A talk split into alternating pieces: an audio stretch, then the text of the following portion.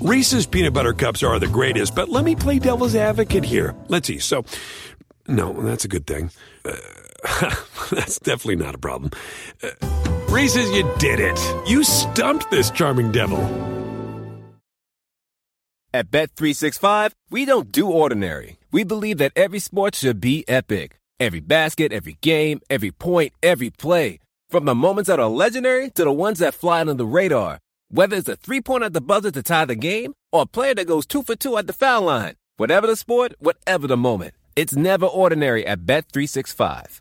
21 plus only. Must be present in Virginia. If you or someone you know has a gambling problem and wants help, call 1-800-GAMBLER. Terms and conditions apply.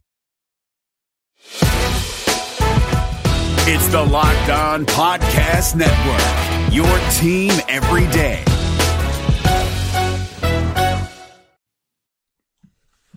All right, I'm heading into my third hour of talking about the trade deadline. Talked about it with Danny for a couple hours uh, on my pod before this, so I think we'll take a little bit more of a holistic view of things here. But uh, how is your first trade deadline back on the media side in a while? Well, it was a lot of fun. I mean, we didn't have any any true crazy blockbusters on the on par of like you know the Russell Westbrook Chris Paul thing coming out of nowhere. But we had we had a couple really interesting deals. We did see a couple of all stars get traded, Eastern Conference all stars, but still. Uh, so we got some interesting things to talk about from all this. Yeah, definitely. Um, I just want to wind you up here because it, it's such an odd trade. All of this D'Angelo Russell Golden State stuff has been so odd since the moment it happened and just completely came out of nowhere. Mm-hmm. But what'd you think of the Wiggins Russell trade? So here's my big take on that. What would you have paid in terms of draft compensation just to move the Wiggins contract? Yeah, I kind of saw it from that too, right? I mean, if I'm Minnesota, probably nothing because they just, you know, where they are, it doesn't make sense to pay to move it. They need those draft picks. But yes, that is a very ugly looking contract. I, will try and play devil's advocate here. Mm-hmm. Is it possible that Andrew Wiggins could provide more value to the Warriors than D'Angelo Russell would have? On next year's Warriors with Curry and Clay back, it's, uh, but you know, still, I put him on that team. And Like, provide value is what? Yeah. As a shooter, yeah. As a defender, you know, uh, like as as what? As a as like a sixth man scorer when those guys are off the court, which Russell is better at. Yeah, I, I mean, he is better defensively than Russell. I will say that. That is damning with the faintest of praise. it, it is. It, it is indeed. Uh, so this is the way I was kind of thinking about it. And I, I see it like from the asset play perspective, right? You might say Golden State lost if you're going to say, okay, Wiggins is worth whatever you want to say, negative two first round picks. Mm-hmm. And Russell is clearly got to be worth something on his own. You would think there seemed to be some demand for him mm-hmm. at that number, even though I thought he actually was a negative contract at that number. There's some teams that didn't seem to agree with that. So, you know, I, I could see it that way. The way I wanted to look at it is, is Golden State in a better position to trade for a star now than they would have been if they just held on to Russell.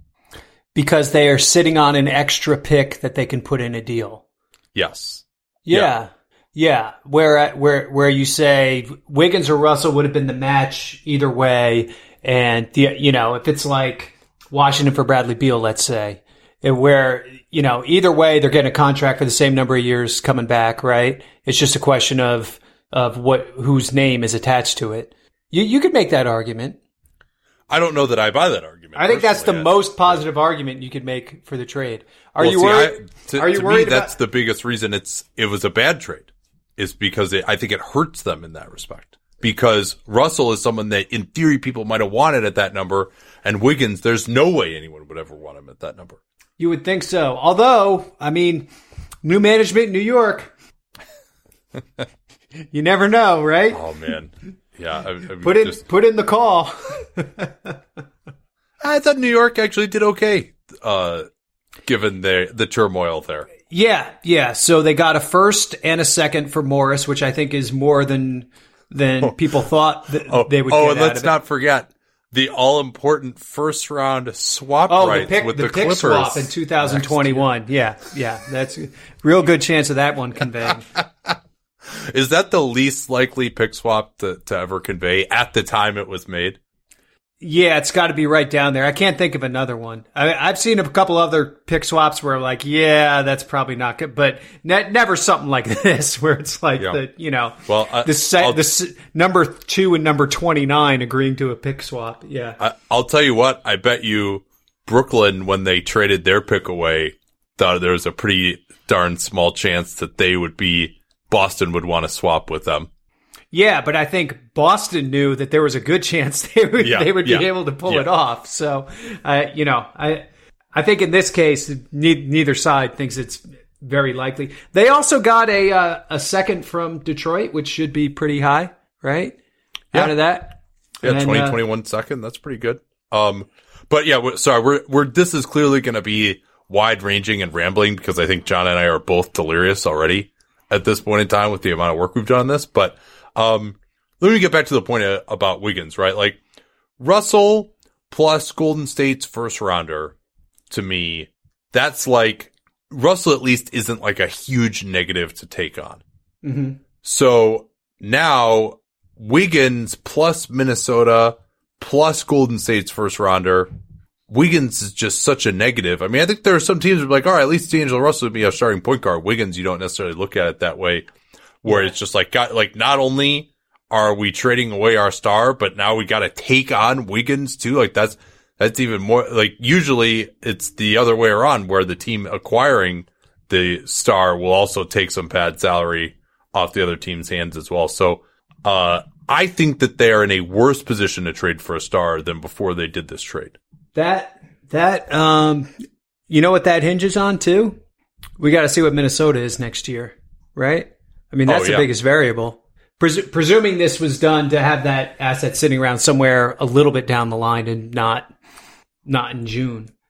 So, what what do you make of this? Golden State moves heaven and earth, the hard cap. They get off Iguodala, two first round picks, at least they thought at the time, to get Russell, and then six months later they make a trade that's basically betting against him being any good. Yeah, and they get and they just get a first and a and a second back. It was an odd pattern, right? The one thing I will say, the one thing those moves also allowed them to do though was they can now have a $185 million payroll rather than like a $125 million payroll. In other words, Right. they bought themselves so much latitude to screw up on contracts. you know what I mean? That, that it almost might still have been worth doing it. If you're, if you're Golden State and you're in the Chase Center and you know you're going to make money hand over fist anyway, that this might have still been worth it. Like if we, you can have they they're be able to get their payroll to such a point that they could pay Wiggins thirty million dollars and only have him play twelve minutes a game and still probably be okay. Yeah, that that might be right. And where I think they are better off is if the, there might be in a better position to use that Iguodala trade exception, the 17 million, throw the Minnesota pick in with that as opposed to having to be their own pick this year. They have that mid-level asset to go and grab another starter and just take that guy in into that trade exception. So I think if you're looking to just build the roster around Steph, Clay, and Draymond, maybe you're in a better position if you're not star hunting now. Yeah, yeah. So that's that's what you got to count on if you're uh, if you're Golden State. And they also uh, they also got themselves out of the luxury tax, which I I do think was something of a motivation because the repeater tax was going to hammer these guys next year. I mean, if you looked at them being maybe 50 million in the tax, that repeater bill alone will be 50, right? So eliminating that, I think, was a pretty big deal. Yeah, I mean, I think in the end it wouldn't have ended up being that much. They would have just done things to uh, make it a little bit less. But yeah, I mean, certainly we're talking about you know 20 million, probably 15 or 20 million in in cold hard cash. And if getting out of the tax, which they also basically completely punted on Alec Burks and Glenn Robinson the third to do that. Um, Yep. to, Yeah. to the consternation, I think of a lot of people, the coaching staff and a lot of people, uh, in the locker room and maybe Glenn Robinson the third himself as well, who had told Anthony Slater that he might be willing to take less to stay with the Warriors because he was so happy there. Um, Yeah, that that to me, it clearly was. You know, it wasn't more than fifty percent of their motivation for doing this deal when they did, but it was definitely, I think, you know, was it twenty percent of their motivation? Yeah. Fifteen percent? Oh, I, I'll say it's. I'll go. I'll take the over on twenty. Yeah, because they would have had to otherwise just pay someone with second round picks. They don't have any cash left to get off of Spellman. You know, two of the three of Spellman, Poole, or Evans. Exactly. If they'd held on to GR3, they would have had to get rid of all three of those guys. and they probably or wouldn't- they would have yeah. had to trade Kevon Looney, which I think Right. they still didn't want to do. Yeah, he's looked a little bit better of late. But well, so so let me just ask you straight up: if you're Golden State, would you do this deal or not? I probably would not have done this deal. I just, I, I, I would have want if there was a second first coming from Minnesota. I think that would have been the line for me. Yeah, or, or what if Minnesota had done this year's pick?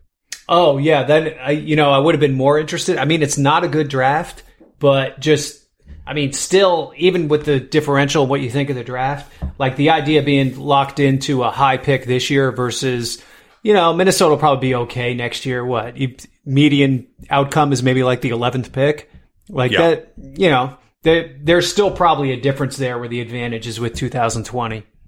Yeah, and I mean, there's much much to be written still here, right? I mean, we'll see how good Minnesota is. Uh, you know, I mean, if Karl Towns gets hurt, then yeah, so that pick's going to look a lot better. I mean, maybe there's there's a non-zero again, damning with faint praise as we've been doing pretty often here with Andrew Wiggins. Uh, idea that Golden State could rehabilitate. I mean, the guy was averaging 23 points a game on, you know, still below average true shooting. They don't need an innings eater offensively, but you know, he's got some tools. I mean, I, I don't think he's going to be useful. I don't think he can play that small ball four the way Harrison Barnes did all those years ago, but it could work. He could be more useful to them. He at least plays the right position, which Russell didn't. That's that's probably the one the one biggest selling point for him is that he's a is that he's a three. So he's not they're not competing for each other's excuse me, he's competing for each other's minutes. What do you think of this from Minnesota's standpoint? You like it for him then? I do. Um I think so one of the things with Wiggins with a guy like that and cuz we kind of had this in Memphis a little bit when you when you have a player who's who's talented but who is apath- as apathetic on the court as he is, it kind of sucks the life out of everybody else. Yeah. And uh, you know, and and it's not that he's a bad guy or that guys don't like him, um, but it just when you get on the court and in the heat of the moment, and that was the thing that drove Jimmy Butler crazy, right? So I, th- I think the dynamic with Wiggins and Draymond Green is going to get real interesting real fast. Um, but that I I think that was just like the air was just so out of the balloon there after after what this is the sixth year of this that that it was really important for them to do that. Obviously, Russell and Karl Towns are boys, so that'll hopefully help keep keep that part of it together. They have an identity now as an offensive team where they're going to be a high pick and roll team with Russell and Towns, and the other guys can fit in around that. Where they really didn't have any identity uh, before that because they had no lead ball handler, right? And they were trying to shoehorn Wiggins into that role, and he couldn't do it. So I think from that perspective, they're in a much better spot. Now they know exactly what they have to do. They have to get guys at the two, three, four who can play defense because they're, they're obviously, you know, their two main players are liabilities at that end. So they need to shore up the rest of the roster on that front. And then, um, you know, the, the cost pick wise, I mean, they still have their own pick this year. They still protected themselves where they have to be terrible twice in a row to really, uh, to really have this be a catastrophic fail in terms of the draft pick they owe Golden State. So I, I think they ended up in a in a pretty good spot. Yeah, I'm of two minds of it. I think in the short term, yeah, they probably got better. They got their point guard. I'm a little skeptical of the fit between Russell and Towns. I like it in the sense that Russell can be vulnerable to switches, and with Karl Towns, that's a tough guy to switch with because he's such a good post up player. But I kind of like a yin and yang between my point guard and my center, where if it's a shooter, you get a guy who rolls to the rim. If it's a guy who really likes to penetrate as the point guard, then you have more of a pop guy. Like Tom Towns could certainly do both, but Russell, you know, he's not, he's just so slow that he's not going to get downhill and cause a lot of gravity, you know, take advantage as much of the space that Towns provides. I still think they'll be fine together, but then you mentioned the defensive fit. There's certainly the personal components of, of he and Towns wanting to play together. But let me ask you this. Like, you know, you said the median outcome for next year is the 11th pick, probably not a playoff team. So you gave up a first rounder to still not be a playoff team. I mean, yeah, you, things are a little bit better. or Maybe this is an incremental step or whatever, but there, you gave up a first round pick when you're bad to not necessarily get that much better. That's a concern, right? That's a fair point. I mean, you know, the the big picture question here in Minnesota is is which way do you take this, right? Because the other thing you could potentially do is trade Towns and just and just tear the whole thing down. Yeah. Well, and I think from where they started, I know he has four more years under contract after yeah. this one, but they may already be screwed. And, you, and I mean, they're going to fight. They're going to try. Like, you can't just trade Towns now. Like that's just not how it's going to work. You have to try what you have to do to, to save them. But, and maybe he'll just be happy to stay there and, you know, be the, 11th worst team in the league every year because he's there with his front. I kind of doubt that. Um, you know, maybe the next move is to try and get Devin Booker somehow later in this whole thing to, for those. That, that should upgrade the defense. so yeah, I don't know. I, it's, it still doesn't seem like it's going to end well, but it never seemed like it was going to end well there. And, and I mean, I think that like it seems crazy to think of, of like, oh yeah, they have this 24 year old superstar. who might be one of the best offensive centers of all time. And you might need to rebuild. Yeah. But yeah, it, it's so we'll see. I mean, it, I still don't think that this moves the needle for them yet, but you know, we've seen some creativity from Rosas. Like I, I'm, I think they're at least have the possibility of being a really good offense. We just got to see. Russell just has never really actually driven efficient offense in his career, despite having some okay individual stats. Even this year with the Warriors, they're not any better with him on the floor. Mm-hmm. With you know his own stats being superficial, so yeah. we'll see. I mean, well, I can't say that leading up to the trade deadline, my fitness has been unbelievable. Not a ton of time. And if you're feeling the same way, maybe you should think about getting a way to work out in your house so you never have to step foot in a gym. And the easiest way to do that is with Echelon. Their FX1, their EX1 connected fitness bikes offer a high quality at home cycling experience at less than half the price of a Peloton.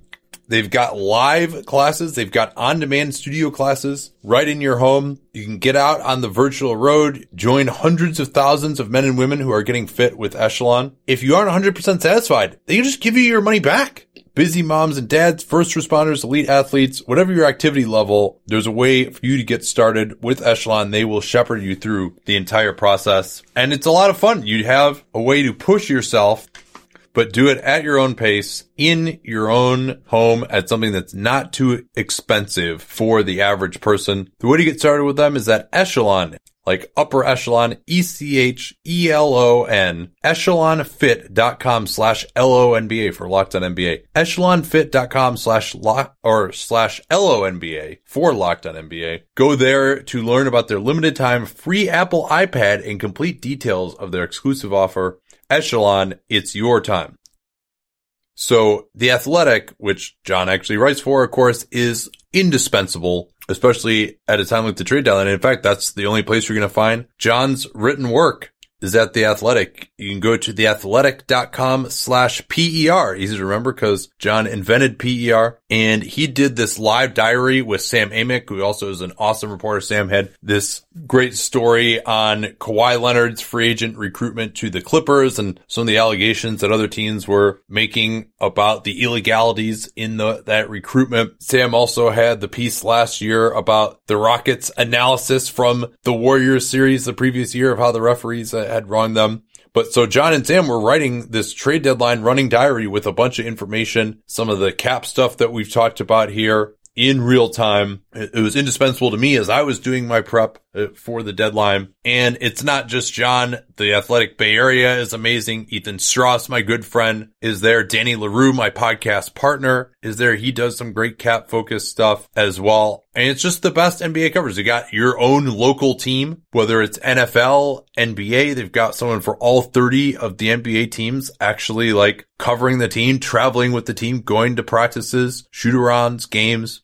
great national NBA guys. David Aldridge, for example, Shams Charania, great NFL national guys like Jay Glazer, Mike Sando, Michael Lombardi. It's really just absolutely awesome stuff. You can now get 40% off a yearly subscription if you want to get started with them at theathletic.com slash PER. Once again, that's theathletic.com slash PER. Give John a little credit there as well. And he is, for my money, the best NBA writer working today. Just don't tell him that I said that because, you know, I have to do a podcast with him. We, we can't have him just unable to even fit his head in the building. But, uh, no, he's, he's amazing. And so is the athletic, theathletic.com slash PER. Don't forget that slash PER. Let him know that you came from us.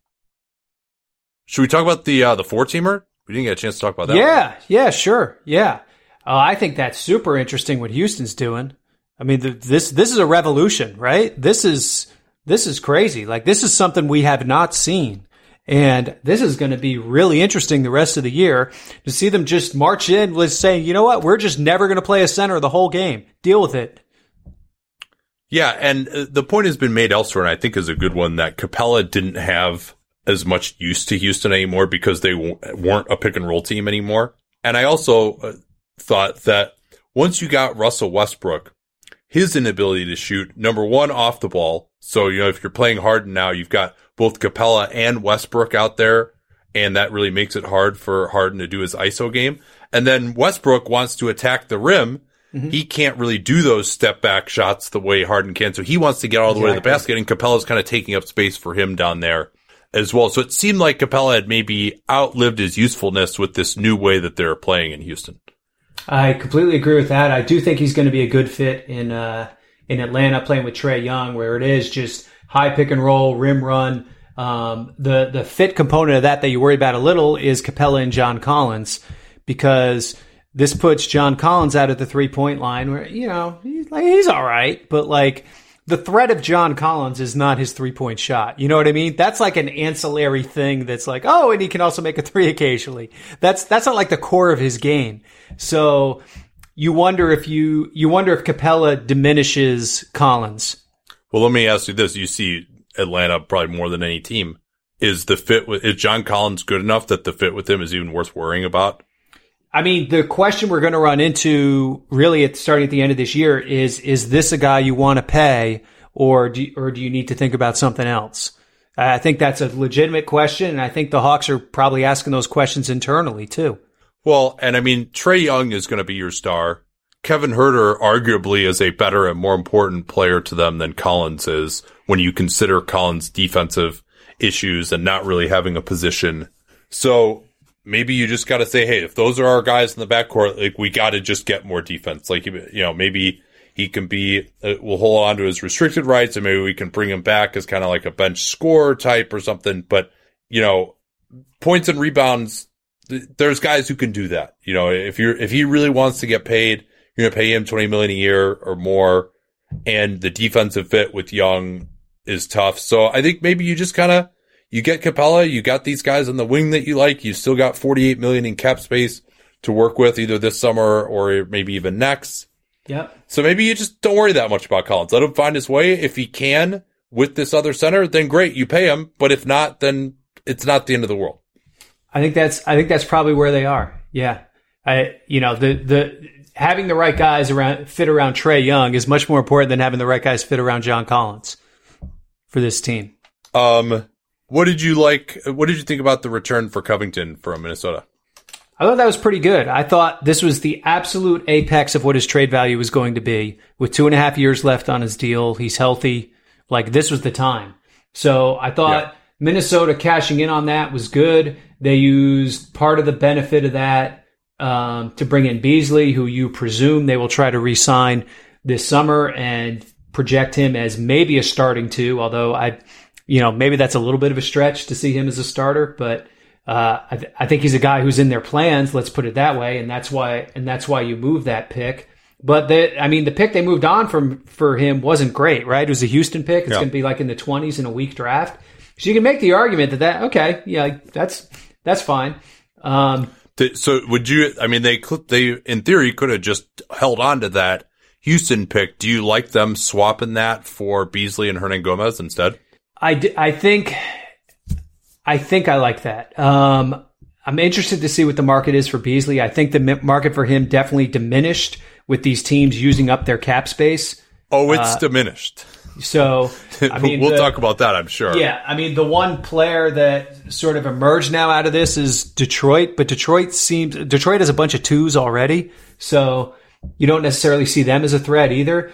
And, uh, you know, I think that's, that's one of the reasons, for instance, that I think Dillon Brooks extension is, is at the number it was. I think that's one of the reasons Sacramento has to be feeling really good about their ability to keep Bogdanovich. So Beasley, you know, I think he got an offer for three years, 30 from Denver at the start of the season. I, th- you know, I think that's where he's going to end up. If, and, and he should be happy to get that at this point with, you know, he hasn't played great this year and there's going to be a pretty tight market Hey, quick aside, I'm getting like a little like thumping. I don't know if you're like tapping your desk when you're like making your points oh, or I may be subconsciously. Yeah. Is is that is that like a or are you doing like the Khrushchev like taking the shoe off, like banging it banging it on the desk? That's I might actually leave that part in. That was a good joke. um so yeah, I, I thought that was like I think you make the argument that that four teamer actually really benefited all four teams. I didn't see any part of that deal that I hated, especially, I mean, Denver turned around and parlayed, uh, Napier, who was the one guy who didn't totally fit, uh, out of all that into Jordan McRae to, to kind of fill that spot and get another offensive player for their bench.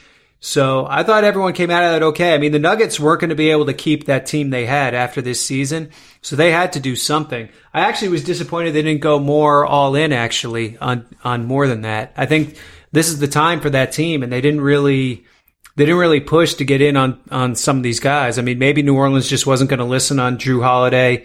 Um, you know, maybe some of these other guys they didn't feel were exactly the right guy. I just I expected them to be more aggressive at this point.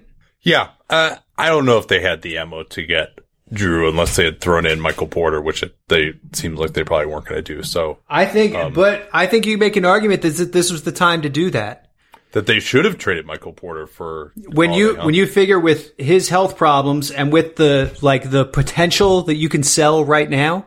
Um, I mean, is it is it that crazy to say that that that that should have been a thing that you should have been willing to put on the table to get the right guy to put you in that top three in the West right now to give you a fighting yeah. chance against the Clipper against the Clippers and Lakers? Yeah, Porter, I loved him at the Hoop Summit. I thought that a ton of teams blew it by not drafting him in 2018. And I think he may still be one of the most overrated players right now. I mean, when, especially when you consider the health and maybe he's just, he's going to come around. He's going to be this dominating scorer. I've got, but I've got issues with him defensively. I've got issues with him being, you know, uh, like, are you seeing him as like a Carmelo Anthony type? Is that kind of the, the thought of what he's supposed to be ultimately? Like it's still, he's coming off the bench as a 21 year old for a team that you know, he's shown some promise, but I'm not, I can't go quite as crazy about him as a lot of people. He's got some upside, but I'm, I think I'm lower on him now than a lot of people seem to be. Yeah. Yeah. I think, I think I'm in that camp too. And I, I uh, just like, wonder I if this upside. was the time. Yeah. I just wonder if this was the time to sell high.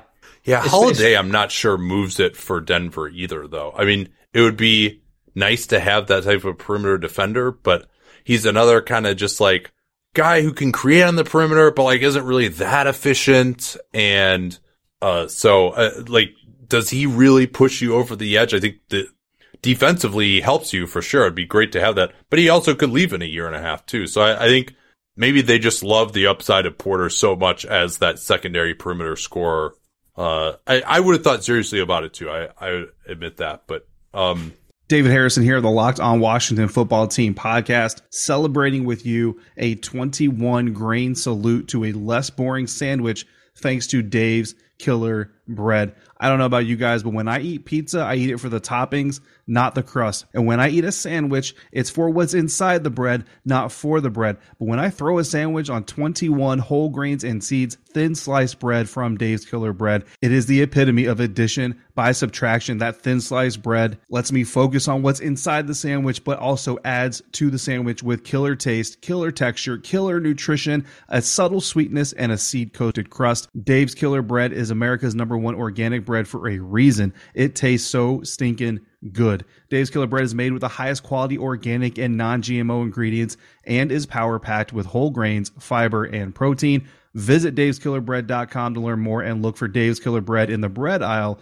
of your local grocery store. What's up, sports fans? Matt Peck here, host of Locked On Bulls, and I want to talk to you really quickly about another excellent podcast.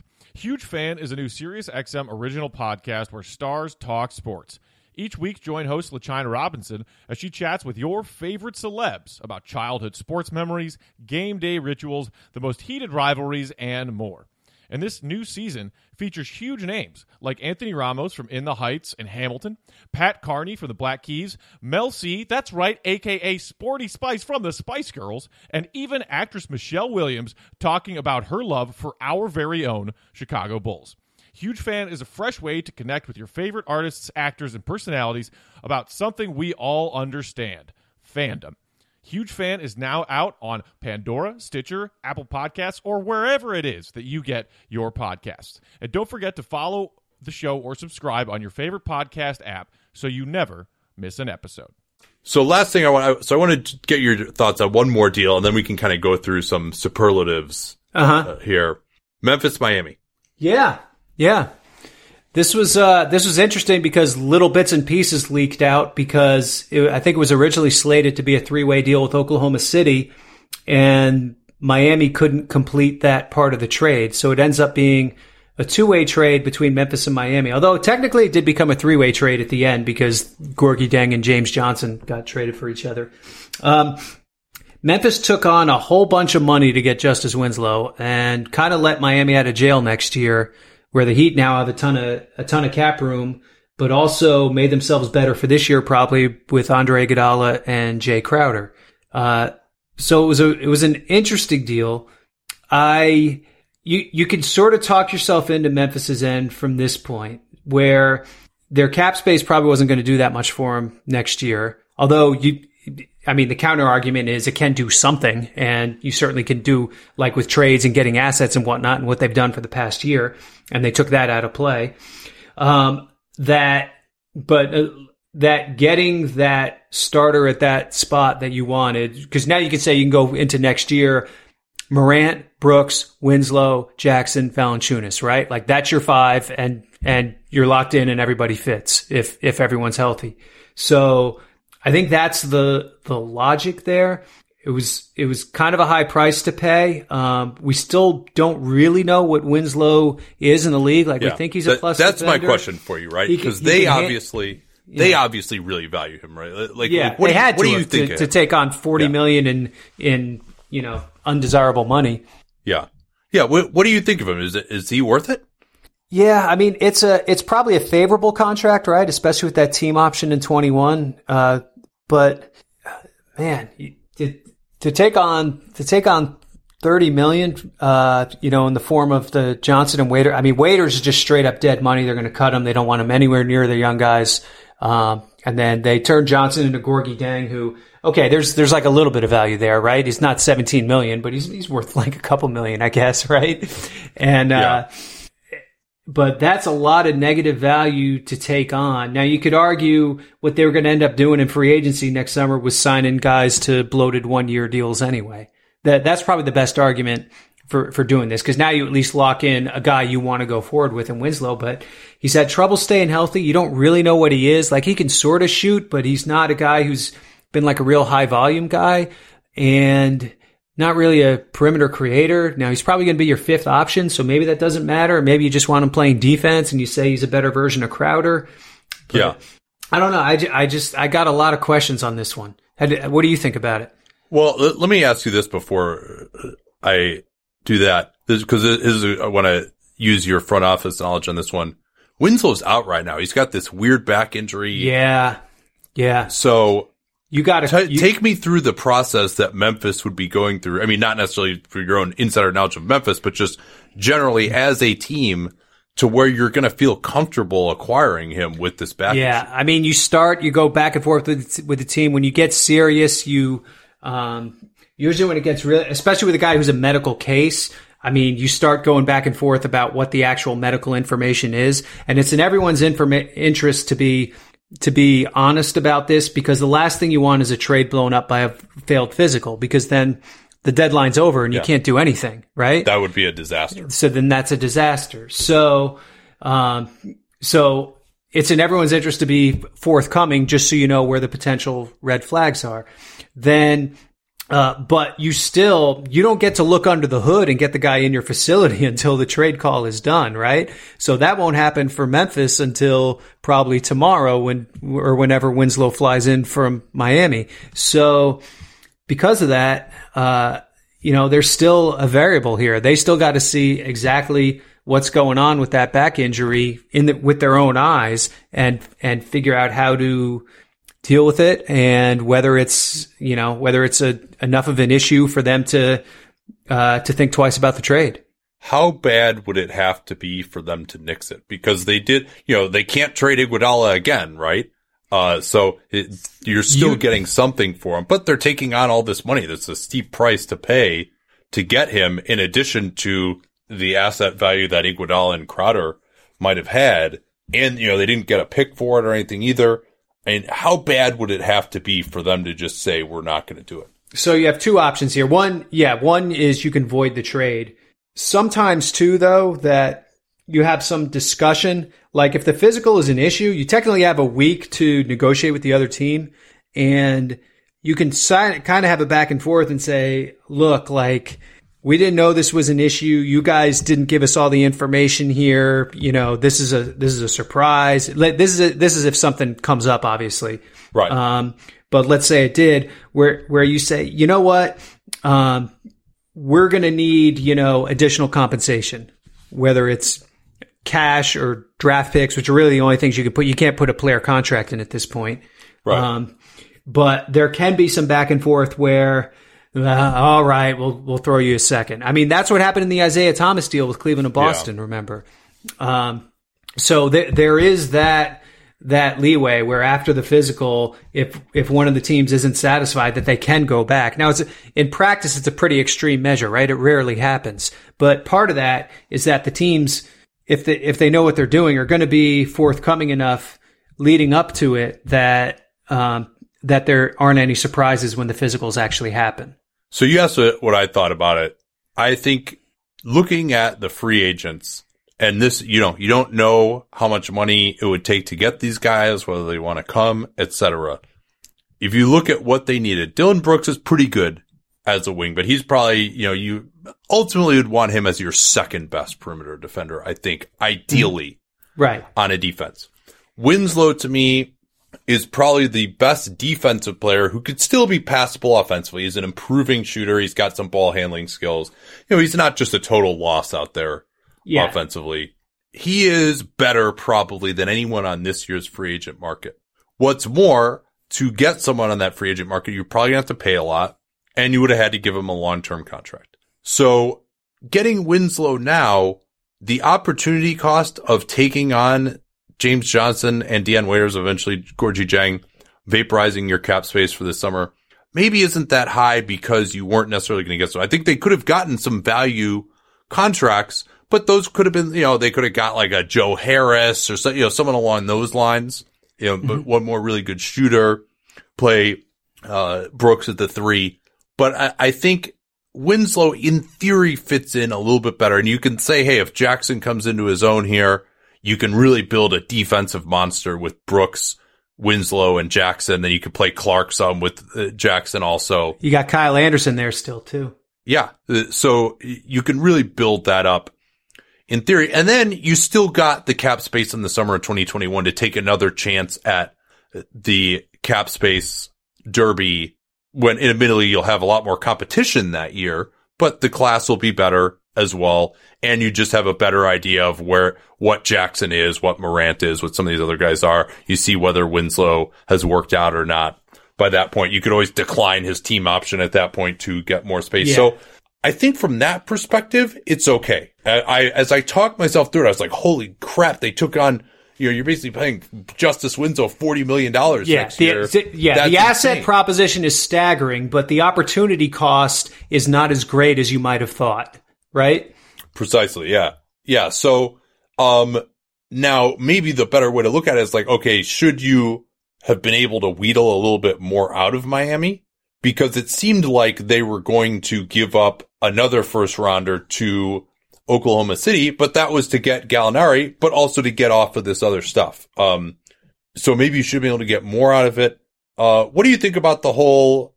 It was reported that OKC was going to happen, and then Gallinari didn't want to extend in Miami, and so it didn't happen. Like, what was your take on that whole thing?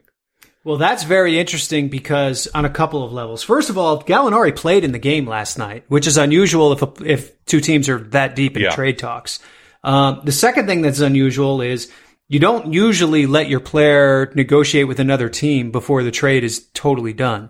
Like, I if you're if I wouldn't want a a trade to be conditional on somebody signing an extension with another team, right? Now with Iguodala, it's a little different because he wasn't playing for your team anyway.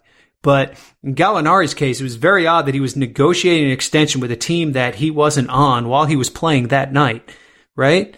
So that that to me was the most bizarre part of the deal. Usually, like in any trade conversation, it's very rare you let somebody from another team talk to talk to one of your guys about anything. Um, Yeah, uh, And- you mentioned that uh, this Iguodala was only the third extended trade in NBA history, and uh, presumably Gallo would have been the fourth. Yeah, exactly. Yeah. Um, you know, and the other two were very were um, you know very high profile deals. When you look at Garnett, who was uh, over the summer, so that's a little different, and then uh, Carmelo.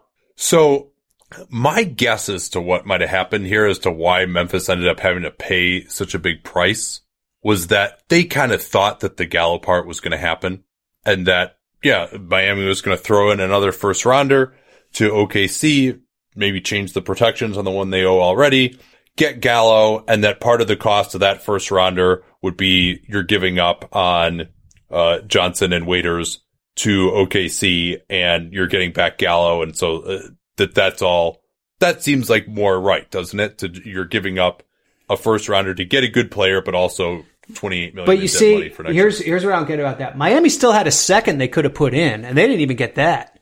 yeah. right? So so I don't think that was it. I I I think that was just the they negotiated that deal and then the Heat wanted to turn around and send Crowder and Hill to the Thunder and get Gallinari. But I think this this was going to be the deal either way. And usually that's how three way trades work. It's usually um, usually you kind of you, you kind of have one trade locked in before you start going on to the next steps.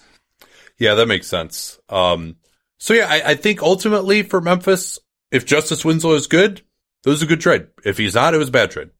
That's how they usually work. Um, and, and it also does seem like with the Clippers getting Marcus Morris, there wasn't really a significant market for Iguodala outside of Miami. Because if I'm I- the Clippers, I would have rather had Marcus Morris. I think. I, I think one of the things that's clear is that the market for Iguodala was not nearly as robust as as what was put out there. And at that number, I mean, you could sort of see. I mean, the mechanics of acquiring him were very difficult for most of the league's teams.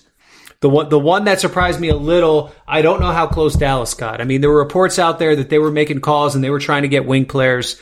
Um, you know, could Dallas have done Courtney Lee and that second round pick from Golden State? And if so, would that have been a better deal for Memphis to take?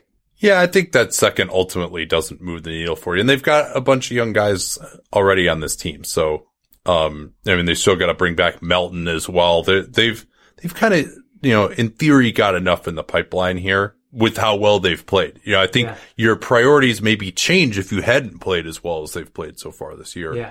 To believe like, hey, Ja and Jackson, like that's it. That's our 50 win team right there. And let's just build around these guys as opposed to feeling like, no, like w- one of these guys isn't looking that good. We need another piece here. Yeah, I mean, I'll say, I mean, you look at the team. I mean, they kind of have their one through ten guys for next year already. If if they Yeah. bring back Melton, they- you know, they almost don't. They'll have their full mid level, even though they used all their cap room. I don't even know if they need to use it. You know, they, they like they might just be wasting wasting their time unless it's a Yeah. one year deal. especially as we were talking about with trying to get something in 2021. Oh, this is what I wanted to ask you about here. Actually, we'll uh, let's take a quick break and then we'll get to that. All of the media stuff about Dallas being in on Iguodala, Memphis has this backstop of the Golden State second, Dallas then denying it. What did you make of that whole thing?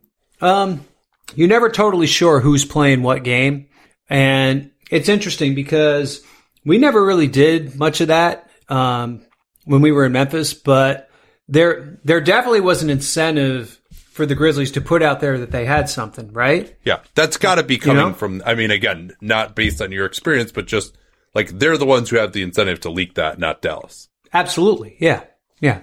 So because as we talked about a couple episodes ago, you don't really, if you're making an offer as a team, you don't want everybody else to know what your offer is so they can beat it. Exactly, and then two, you got to remember you're dealing with human beings. Like you never want out there that player X is on the market or that you talking about a trade with a guy, even though they know in the back of their minds that that's a possibility. You don't want to push that to the front of their minds. You know what I mean? And so it's you know it's kind of a the I don't want to say ugly side, but you know not great side of the business that you could just. I always thought it was kind of bullshit that we could just in the middle of the season just be like, "Hey, you're going to Sacramento tomorrow," you know, like for for all the money these guys make and the lifestyles they live, like that's that's a really weird component of what they do, right? I I still maintain Sacramento is an underrated NBA city. Okay, but it's it seems really far away if you wake up in Memphis in the morning and somebody tells you that. Yeah. Also, the proximity to skiing isn't going to do NBA players much good unless it's Vlad Radmanovic.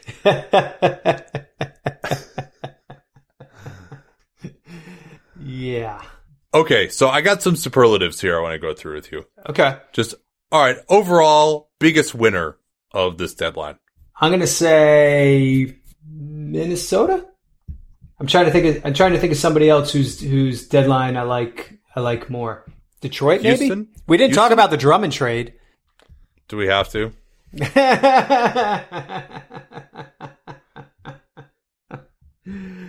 I mean, Yeah, I, I, I mean it seems pretty straightforward, right? They just Cleveland bet that Drummond is better than cap space, and Detroit bet that cap space is better than Drummond. And as you said in your piece today at the Athletic, uh, theathletic.com slash PER, by the way, to sign up for that, uh, that you like Detroit's side of the bet. I agree. yeah, absolutely. Um, yeah, biggest winner. You see, I, think- would have I would have said Miami if they got Gallinari and got him on an extension. I, I think that would have been I still think it might be them. really. We, yeah. Well, because they, they actually should be able to get some good players with that cap space. They're going to have 26 million in cap space. Yeah, They- and they're and they're a desirable place to end up That's right. too, right? Like people are gonna they're be the looking at only that good and saying, "I want to go there. How do I how do I do this?" As opposed to as opposed to just using them as a leverage play or an offer sheet play or whatever. So I do think you raise a good point. They got off a lot of bad money. They kind of finally expunged that awful summer of what was it, 2016, 17? 17, yeah. When they, they signed all these six men to $15 million a year deals. They're, they're finally like out of that. They're in, into the clear on that. Um, I still don't think like they didn't really change their profile as a contender this year to me. Like I still think they're very much in the second tier, but they did change their profile heading into the off season of their possibilities and what they can do. Um, and they actually have their first round pick at the draft this year too. So they're, they're, they have a lot of possibilities now just by getting off of that money, uh, you know, owed to Johnson and, and Waiters, uh, and Winslow too, honestly. Uh, so, so they're like next year could be really, really good for them now. I I think that's a fair point. I think, yeah, yeah. Uh, The only thing I wonder about little, a little actually is paying Iguodala 15 next year. Yeah, it might be. I mean, he's definitely only uh, a playoff player at this point. He might be about to, but I think he he played it perfectly with this. Hey, I'm not going to go anywhere except the LA teams, and so he it seemed like, oh yeah, we need to uh to to entice him to go there and actually show up and play. That maybe that was part of it. He did he did a great job. He's he's a big winner. Yeah. Oh, yeah. Clearly, clearly. Yeah. um biggest and danny and i talked to winners and losers uh, on my show a little bit so I, I won't weigh in as much here. Uh biggest loser. What about Boston? yeah they, they really i mean and we'll see what happens on the buyout market too. That'll be i i'm sure a whole other show that we'll have to do at some point but uh maybe the point after the buyouts are, are determined would be a good Yeah. time for that. But uh yeah boston i would put up there for sure Uh, I would say the Lakers too, because they got Yeah. outmaneuvered by the Clippers. Clearly, I mean the biggest acquisition. We haven't really talked about this. I mean the single most impactful acquisition as far as impacting the race for the championship this season is the Clippers picking up Marcus Morris, right? yep with, like without a doubt. So uh, th- that move, I think, really showed that, that the, the Clippers kind of outfoxed them a little in terms of how to use their draft picks to get the players they wanted. What they did with the George deal versus what the Lakers did with the Davis deal. Even though the Lakers gave up fewer total picks, the Clippers kept their powder dry in that 2020 pick and weren't blocked in by the Stepien rule so that they were able to pounce when the guy they wanted became available, uh, in, uh, in Marcus Morris and they were able to go out and get their guy. And the thing is, he's not even a rental really because as a non-bird free agent on a $15 million deal, they can go up to 18 million to re-sign him, which I think they'll they'll be able to do. And I think in that market, I think they'll win a tiebreaker. You know, if somebody tries to go over the Sure. top with 19 or 20 million and it's, you know, it's like, you know, Cleveland or something, they'll just be like, nah, I'm just going to stay in LA. No, I agree with you. I mean, I think to me, the biggest losers are the Lakers and Bucks. I think they both needed needed something and they didn't get it. Were you were the Bucks too conservative? I mean, obviously there was some risk, some understandable risk aversion, right? When you're playing as well as this team is playing, but were were they too conservative? Yeah, we never heard any reporting really on things On that they might be anything, trying right? to do at all. I mean, to me, I would have liked to have had Marcus Morris. Marcus Morris not known for as being a great chemistry guy. It seems like once Sacramento made that trade with Atlanta, Bogdanovic, who was the guy I really wanted for them, Mm-hmm. was no longer available. I don't. I I mean, maybe if they'd thrown in DiVincenzo and that Indiana pick, they could have changed Sacramento's mind. But I don't think so. I mean, you know, it seems like they're really enamored of Bogdanovic, and perhaps rightfully so. So maybe that just wasn't there for you know if the if you couldn't get Morris and you couldn't get Bogdanovic, then maybe there just wasn't a move to be made for Milwaukee. Yeah, I still like that Wesley Matthews spot is still kind of a liability, right? Like, I, Yeah, I, I- I still mean- wonder when they get in, when they get in a competitive playoff series, like what are they doing at the what are they doing at the two? Um, what are they doing at the one? Really? Um, like, I, Yeah. as good as Bledsoe has been, especially on the defensive end, you do wonder a little bit if they should have looked at looked at more stuff, you know, on the high level guard market. Now, again, when you get into when you get into a team this good, there's a smaller subset of players who can really help you. So that that constrains you in some respects. But yeah, I mean, they certainly weren't active. All right, next question here. We got uh about 20 more minutes or so. Player who is the best fit in his new destination on the court. Okay. What about Jae Crowder in Miami? He might not even play that much though, right? He might not play that much, but I do think he's a pretty good fit there, right? He's a, you know, can play three and four and, you know, willing, if not always able, three point shooter. uh, you know, he, he kind of like positionally, you look up and down their roster, like he fits a niche that was kind of exactly what they needed, especially if you're taking out Winslow and James Johnson. Um, Yeah. So I'll- with I'll with him and Iguodala.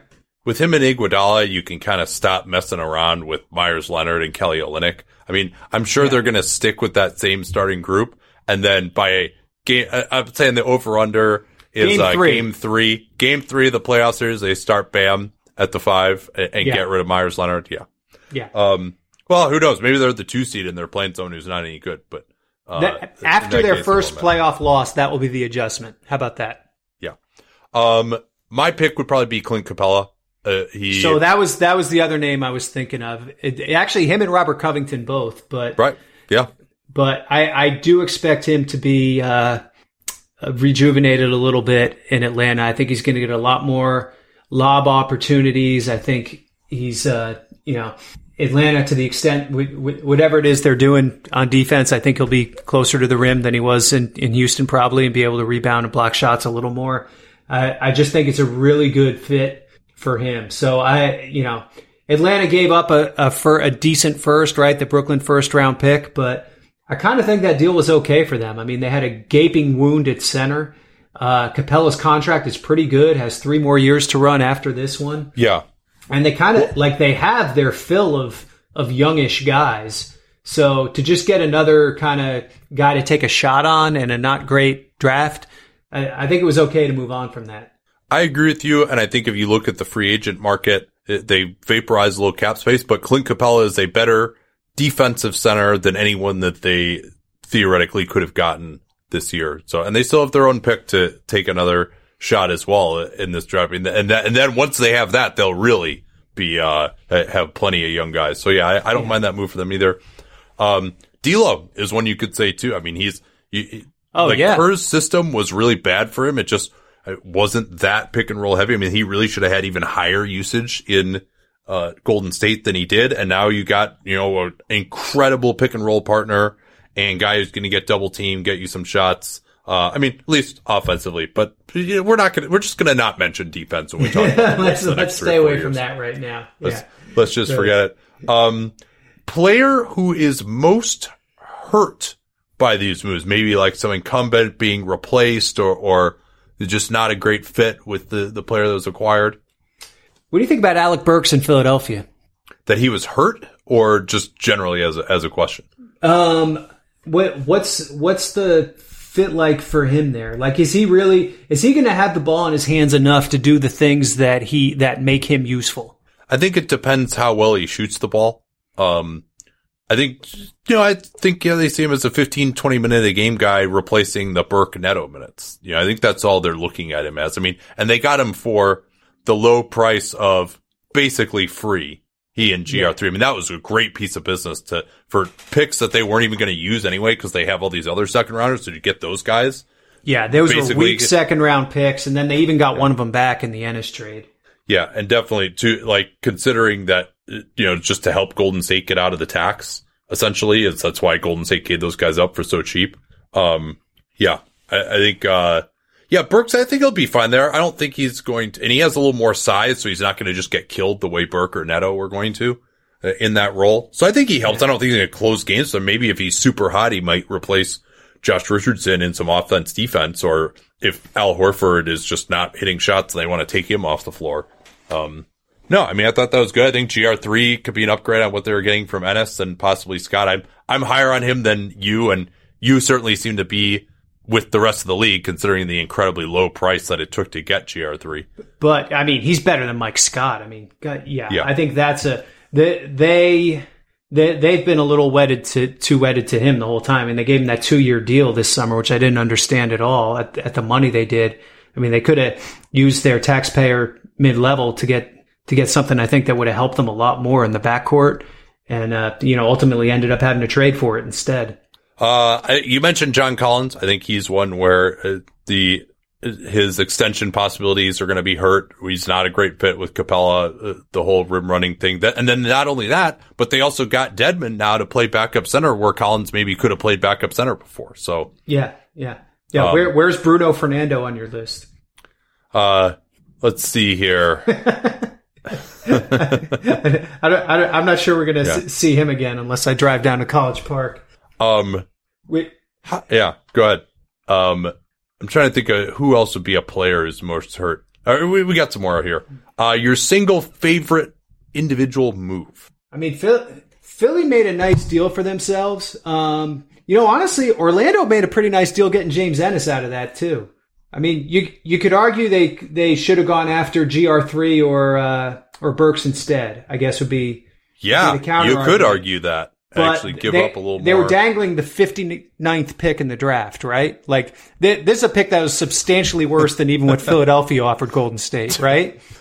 Is there something that's like less than dangling? Just like, just like holding it, hanging it, like that's, it's, uh, yeah, that, that's pretty ugly. I mean, yeah, they, they uh, yeah, I mean, Orlando does, is like the least impacted draft picks of any team, either for or against, uh, going forward. Um, my single favorite move, yeah, would probably be Philly getting those.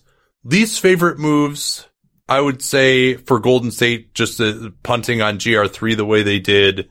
Um, and so, then, so yeah. let I think we should talk about that a little bit because so the the thing you say in theory is that well it doesn't matter because they could sign him with the same exception next year either way. Um, and the reality of this business is that that's never how it works. When when you when you trade a guy, he's he's not coming back and signing with you the next year. Okay, like just just draw a big red X through that. It's not happening. yeah. And it seemed like he was pretty, uh, blindsided by it a little shocked based on Slater's piece last night. Um, the other one I would point to is Charlotte not moving Marvin Williams. Um, Dallas Let- not doing anything Did, did Charlotte's phones work? Were there was there like a blackout there or something? I mean, were they? were- did you hear difficult. anything about them at all? But but like, how are you not going to just take some shitty second from Dallas and trade Marvin Williams for Courtney Lee? Like, Right. why wouldn't you just do that? I mean, Right, like veteran mentorship or re-sign Marvin or something. It really, uh, like that's just a get. I mean, he's going to get bought out now, right? Like it, it's it doesn't make any sense to me. Yeah. Um, and for Dallas not to go after him either, or um, the Knicks not rerouting Harkless, I thought was was pretty bad. Yeah, I mean, clearly, I think they had an opportunity to maybe get a second round pick or to do some money stuff, um, where they could have potentially traded him someplace uh, where, where there was a tax issue. Like they could have done a deal with Harkless for for Solomon Hill and KZ Okpala. I tweeted that that would have gotten Miami out of the tax. Yeah, I mean, Leon Rose had a whole five hours to get up to speed. How is he not able to get all this done? Um, on on the moves we like, I mean, I, I don't know how I glossed over this. I mean, the Clippers getting Marcus Morris again. I mean that that was Yeah. that was the clear win, right? Yeah, and keeping him away from the Lakers. Well, so I mean, really, if the Lakers, to me, would you have put Kuzma in? Supposedly, the Knicks wanted Danny Green also, but they could have gotten to the money there. There would have been a way to do it. I think. They could have done a four for three trade with uh, Avery Bradley, Quinn Cook, Demarcus Cousins, and Kyle Kuzma, and taken back, uh, I believe, Damyean Dotson and Ignas Brazdeikis along with Morris, and it would have worked. Yeah. Um, but uh, they uh, did not. Um, Yeah, and maybe New York was being unreasonable. They just demanded Danny Green for whatever reason. Who knows? I mean, again, there there was such chaos there. It's hard to. Yeah. Now KCP could have been in that deal too, and he could have. He had the ability to refuse a trade because of the bird rights component, but it, you know it's also given the uh, family arrangement there with uh, with uh, Rich Paul and everything, and KCP and the Lakers. Uh, I I think they would have been able to get him to approve the trade. Let me put it that way. Yeah. Um, but for whatever, I mean, losing KCP hurts you a little more. Like he's like at least a real player uh, for them, as opposed to like some of these other contracts we talked about putting in. Uh, so KCP and Kuzma probably would have been a little felt a little rich. Now Kuzma, the one thing you say for, him, I mean, he's on your books for three point five next year, Yeah. whereas Marcus Morris, you got to pay, you know, probably eighteen million dollars. Yeah, and they could try and move again in the summer, but this is this is the year for them. You would think, right? LeBron James is, isn't getting any younger. Um, what do you think of the Pistons not moving Rose? I wasn't surprised. I'll tell you why. The everything I heard was that they wanted a first round pick for him, and that they weren't going to move him unless they got a first. Um, so the, clearly they didn't get that. Now, I think there are scenarios where you could argue that some teams had combinations of seconds that were actually more valuable than a single first. I don't know if they looked at that. Like Philadelphia could have put like Mike Scott and like three really good seconds on the table for Derrick Rose. That would have been interesting, right? Yeah. But maybe they felt like that's not worth it. He's not going to be in our closing lineup. And Alec Burks is enough of a reasonable facsimile. And that's kind of the difficulty for Philly is like, yeah, Derrick Rose, I think would actually really help them, give them a, a, a stabilizer offensively at the end of games. But then who are you taking off the floor to put him out there? I think also though you can't just blithely assume that your starting five will stay healthy for the next three months. No, that's true. Especially, uh, in Philly, they seem a bit star-crossed. Yeah, in in that respect. Uh, other big losers, I think, are just any free agent for next year. yeah. The space, More just- cap space is getting vaporized. going, going, gone. Um, you know who you haven't talked about at all? Yeah, San Antonio. Yeah. It does seem like their momentum has stalled to some degree to catch the eighth seed. And I mean, Woj reported a couple weeks ago that if they really had significant offers for DeRozan or Aldridge, that they might do it. But it doesn't. I mean, it, we couldn't come up with a team that really wanted those guys, though. So I, I'm not really sure what they were supposed to do in the end. Yeah, I mean, maybe there was just nothing. Maybe there was just no hand to play for them, which is which is certainly possible, uh, give, given what they're looking at. Okay, ten more minutes here. Okay. So let's do a lightning round. What team helped themselves the most for this year? oh, I think that's clearly got to be the Clippers, right? Agreed. Who helped themselves the most for beyond this year? Is it Atlanta? I mean, as low as the bar is there, I mean, Cap- I mean, Capela definitely checks a box for them, right? Uh, I have a question for you, actually. Maybe it's not, maybe it's Houston. Could Houston So, have helped themselves the most Houston. this So? Houston was my other answer when you asked who helped themselves the most this year because they right, went. right. Yeah, that, that, I was going back to that. Yeah. Now they have a puncher's chance. I didn't think there was any chance of them winning the championship the way they were trying to play when they had Clint Capela healthy. Now I think yeah. now I think they have this wild card possibility of like that they screw up the game enough, especially when they play against these teams that try to play traditional, that it just that it just screws with them. And over over seven game series, they're just like, oh man, what do we do? We can't play our bigs. Like I I do think there's a chance there that this that this almost breaks the game a second time after D'Antoni broke it the first time with seven seconds or left. I mean, what Houston did is definitely the most interesting thing that happened at this trade deadline. I think without a doubt. Yeah, absolutely. And we there was talk that they were having discussions with Eastern Conference teams. Kelly Iko reported that from the Athletic, uh, but apparently those didn't materialize. They still had their 2020 second that or 2022 uh, first. Jeez, that was terrible. Uh, That's what four and a half hours of talking will do for you.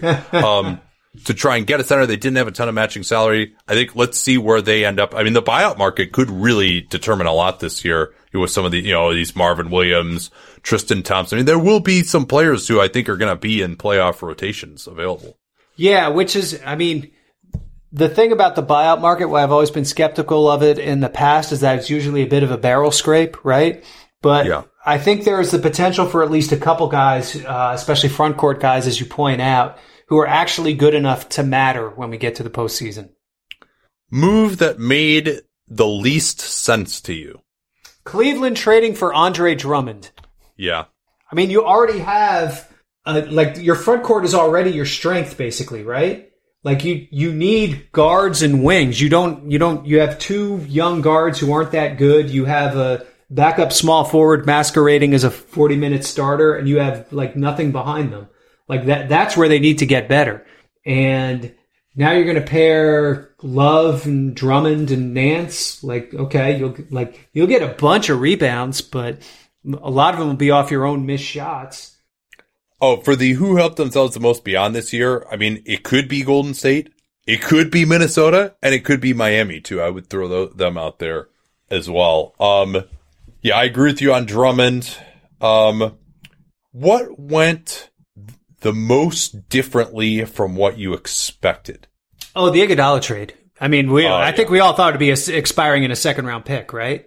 Well, and d- the destination as well. Yeah, for him to exactly. I don't think extend, I anyone mean, yeah, saw that- I agree, Miami plausibly being in the game on that. Um, I mean, I think a lot of stuff. I didn't think Russell was going to happen. I thought that was going to happen in the summer if it did. Um, Drummond, I mean, That was out of left field in terms of the team because nobody nobody had Cleveland on their list of the teams that uh, Detroit was talking. I mean, I think Atlanta was certainly out there. Obviously, there was some New York stuff out there. You never heard a peep about Cleveland though, so that that was definitely out of left field and late, right? um, neither the Lakers nor the Mavs nor the Bucks doing anything. Nor the Celtics. Yeah. Yeah, big surprise. I thought for sure Boston, I didn't know if they'd be able to get a five just because too many fives make too much money for them to salary match. I did think they'd be able to piece together a couple of contracts and get one more perimeter player, especially like a, a bigger wing, uh, to fit into their rotation and eat up some of these minutes that they're using with a lot of second line players who are, who are going to get exposed in the playoffs. I, I thought they'd really try to attack that weakness and they didn't. Uh, what went most according to how you expected? Uh, the Morris trade. I, I, th- I mean, I, Yeah. that was a very clear end game uh, for a while. That that that Harkless plus the plus the pick would be the thing that would be able to get them Morris. Um, ended up working a little different with Robinson being thrown in and going to Washington, which is probably a nice piece of business for Washington, right? Like that's Uh, I think that's a nice piece of business for the Clippers. I think he's terrible. Well, I, I mean, I, I'm, I'm not going to sit here and say he's a fan, say I'm a fan, but I think Washington needs to be in that business of identifying guys that they think have a chance as a prospect and, and trying to obtain them and see what happens. So I mean, we thought the same thing about Mo Wagner, and he's, certainly, he's been yeah, okay. So, yeah. uh, yeah, G- give yourself a flyer, and you got until next year. But I think for the Clippers, that three million getting off of that gives you room to maybe use your full mid level next year, or uh, just pay less tax if you're going to re-sign Morris. Well, the, I mean, they had a tax issue this year, which is why they put Robinson in and did the uh, Derrick Walton deal. So now they're able Yeah. to acquire Morris, still can play the buyout market, and still stay below the tax. Um, I'll throw out my colleague Dan Feldman, who on our mock trade deadline podcast had a four teamer that included Houston trading away Capela and getting Robert Covington. Wow. Wow. That's And- brilliant. That's what actually happened. Pretty Wow. awesome that he Wow. came up with that. So, uh, I'll say that went as, as expected for him at least. Um, Yeah. but Yeah. I mean, it made sense that they were supposedly in on Covington. He was a fit. Capela had to be the matching salary to go. Um,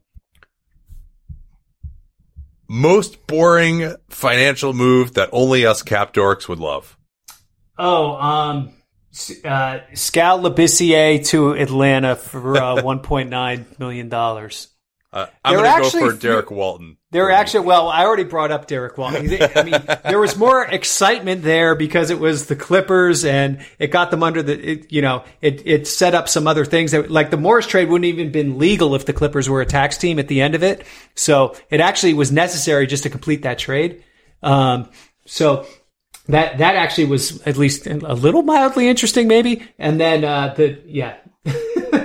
I actually, uh, you know, Portland ended up staying in the tax, which I thought they might try to get out just because they face a potential repeater in, in the out years here. Um, this is an okay year to stay in the tax because you're not missing out on a large redistribution Yeah. from the other tax teams. But Por- Portland ended up in by four million. Uh, I got Minnesota in too, actually, but they're probably fine for that They, same reason. they are in, and also they can still get out. Um, if they do a buyout with Allen Crabbe or Evan Turner, they could end up getting out. Oh yeah, maybe that's what it'll be. Yeah, or or uh, the Erik Murphy with uh, with somebody The too. the, uh, the Rodney McGruder last day of the season special. Yeah, that that's another option. okay, last one. Deal that you wish would have gotten done that could actually help both teams, and don't really understand why not. Uh, so the low hanging fruit is to say Gallinari to Miami. Um, but you know, I still wanted to see Portland use some of its equity to take a shot at somebody on their roster who could be part of their team next year. Because they're going to have trouble getting that guy now in, in free agency. I thought they could use their expirings to maybe target somebody like that. Covington would have been obviously a guy. Um, and, and maybe that guy just, just wasn't out there. It wasn't right for them. I was a little surprised Nemanja Bjelica didn't get traded. I thought somebody, if somebody, uh, put a late first in front of Sacramento, that that would be something they'd have to look at. And that ended up not happening. Yeah, I guess that's true. And I mean, maybe that the thought was that that was just too much of a too much of a price. Yeah, I mean, it's uh Boston for that Milwaukee pick, but maybe they just you know didn't want to move Bjelica. He's under contract, non guaranteed for next year at seven million. They don't need the extra space now after doing that Dedmon deal. So, um, I mean, I would have loved to have seen Bogdanovic on a contender, but I, I, it's hard for me to say that I wanted to see that because I'm not sure that there's anything anyone could have put on the table that would have been worth it for Sacramento. And, and they really like him. He's a good player. So, um, certainly something with involving Courtney Lee for somebody who can play and Yeah. some middling asset and cash or, you know, whatever. Uh, I, I thought that was a real missed opportunity, both for teams who had players like, you know, even, even like Tristan Thompson maybe could have helped, uh, with, uh, could have helped Dallas, you know? I think Or- Dallas or- at this point, I, th- I think they're just at a point where they don't think this is quite their year yeah. and that they just didn't want to burn any powder. They know they're going to the playoffs. They know they're probably going to lose in the first round. Like, okay, this is what it is. Okay, sounds good, Ben. This is uh this was fun, and we are not doing next week due to All Star, so we will be back on our normal Sunday night schedule, uh, little over two weeks from now. So we will talk to y'all We, then. we, we get an all star break too. what What are you doing? Uh, I'm actually going to Chicago for All Star Weekend. Oh yeah, that's right. We talked about that because you're going to go to my sister's restaurant, Galit. Exactly, exactly, and I'm looking forward to it. Yeah, uh, yeah, that'll be awesome. I will be in Big Sky, Montana, doing a little skiing. Nice. All right, uh, talk to y'all in a couple of weeks. Till then. Thanks, everyone. Reese's peanut butter cups are the greatest, but let me play devil's advocate here. Let's see. So, no, that's a good thing. Uh, that's definitely not a problem. Uh, Reese's, you did it. You stumped this charming devil. At Bet365, we don't do ordinary. We believe that every sport should be epic. Every basket, every game, every point, every play. From the moments that are legendary to the ones that fly under the radar. Whether it's a three-pointer at the buzzer to tie the game or a player that goes two for two at the foul line. Whatever the sport, whatever the moment. It's never ordinary at Bet365. 21 plus only. Must be present in Virginia. If you or someone you know has a gambling problem and wants help, call 1-800-GAMBLER. Terms and conditions apply.